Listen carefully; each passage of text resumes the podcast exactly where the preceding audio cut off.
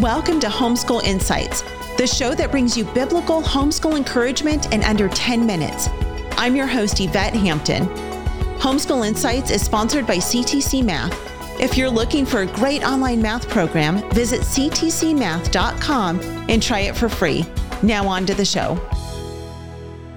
All right, Barb, we're talking today about self-starters. Uh, so let's let's kind of dig into this, and first let's define it. Like, how would you define a self-starter? I would say a self starter is a person who can make themselves do their work, even if uh, they don't feel like it, and can make themselves do it without being told. Without procrastinating. Yeah, with, yeah, yeah, that's good. They can make themselves do it without procrastinating. And really, can you think of how much you and I would have loved that if we had learned that when we yeah. were children? It would have been so much easier if we had learned it back when, when we were at home and then could apply it to the rest of our lives. Life would have been so yes. much easier. Yeah, yeah, it would be for sure how did how did this come about in your family? I'm assuming maybe you had some kids who were not self starters and maybe some who were. I don't know. What did your family look like in this area? I think we had one daughter who is a real self starter. May, maybe more. I'm not really sure, but um, overall, you know, they're kids. kids sure. don't always self start. But um, I was just I was such a lazy homeschool mom. I didn't really always enjoy homeschooling. I hmm. enjoyed it when the kids got older. So when they were old enough, you know, just kind of be friends. I enjoyed it when uh, we were in the summers, when we were always doing things, going to the lake together, going hiking. Uh, so there's so many things I enjoyed about it, but I didn't enjoy making them do all that work. so mm-hmm.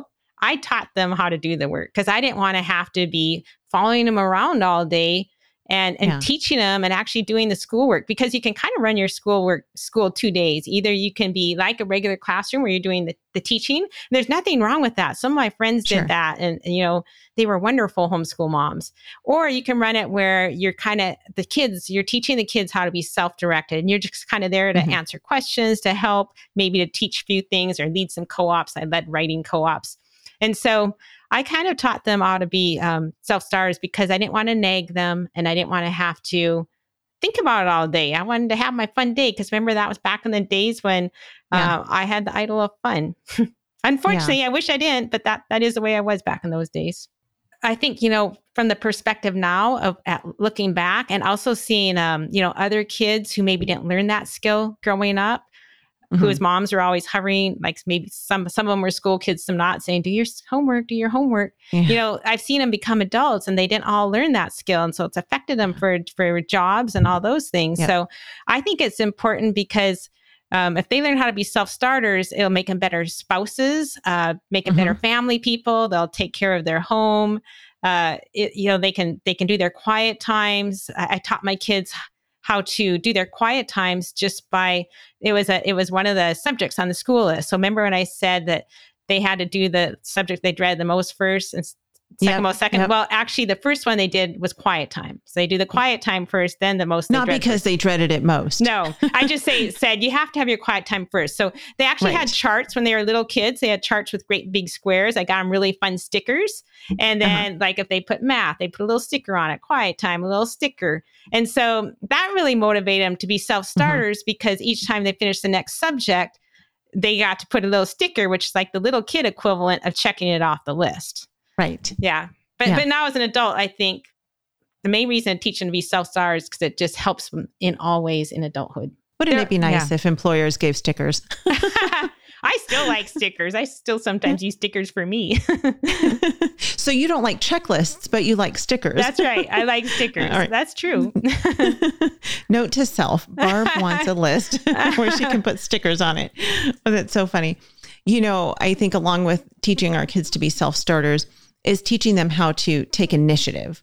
You know, mm-hmm. they they both go hand in hand because becoming a self-starter, you can have a list and work off of the list and think, okay, I know what needs to be done and I'm going to do these things. I'm going to learn to not procrastinate and I'm going to do what needs to be done without having to be told to do what's on the list.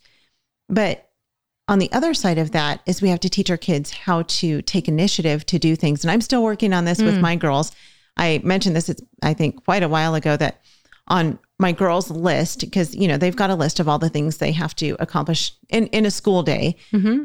Of course, during the summer, you know it's kind of a free for all, but um, during the school year, they have their list of things that they're supposed to accomplish, and on that list, one of the things is take initiative. Oh, and that's good. all it says mm-hmm. is take initiative because I really want them to learn how to do that. I want them to learn like, oh, there's a sink full of dirty dishes. I should probably do the dishes. They just need to be done because I think kids they don't really hold the responsibility like parents do to make sure that all the things that need to get done to keep the house running efficiently get done. If we ask them to do it, they'll do it, you know, usually without complaining.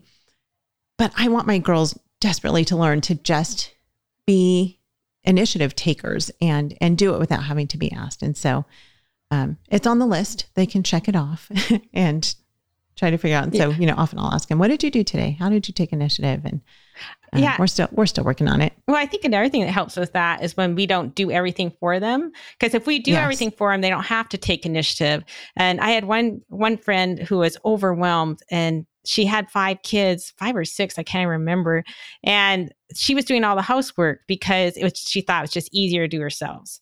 And so yeah. I had this um, system where each kid would cook one meal a week. And I started that when the, the youngest was four and the yeah. oldest one was 12 or 13 and the first month was chaos. There was flour all over the kitchen floor. The kitchen was a mess. But i had each kid do the same meal for two or three weeks. The four year old she just put chicken breasts in a 9 by 13 pan poured barbecue sauce over them washed a baked potato wrapped it up in tinfoil and maybe had a can of beans or something. But she was so proud that she yeah. also had the night when she was cooking. And that we kept that up for eight years or so.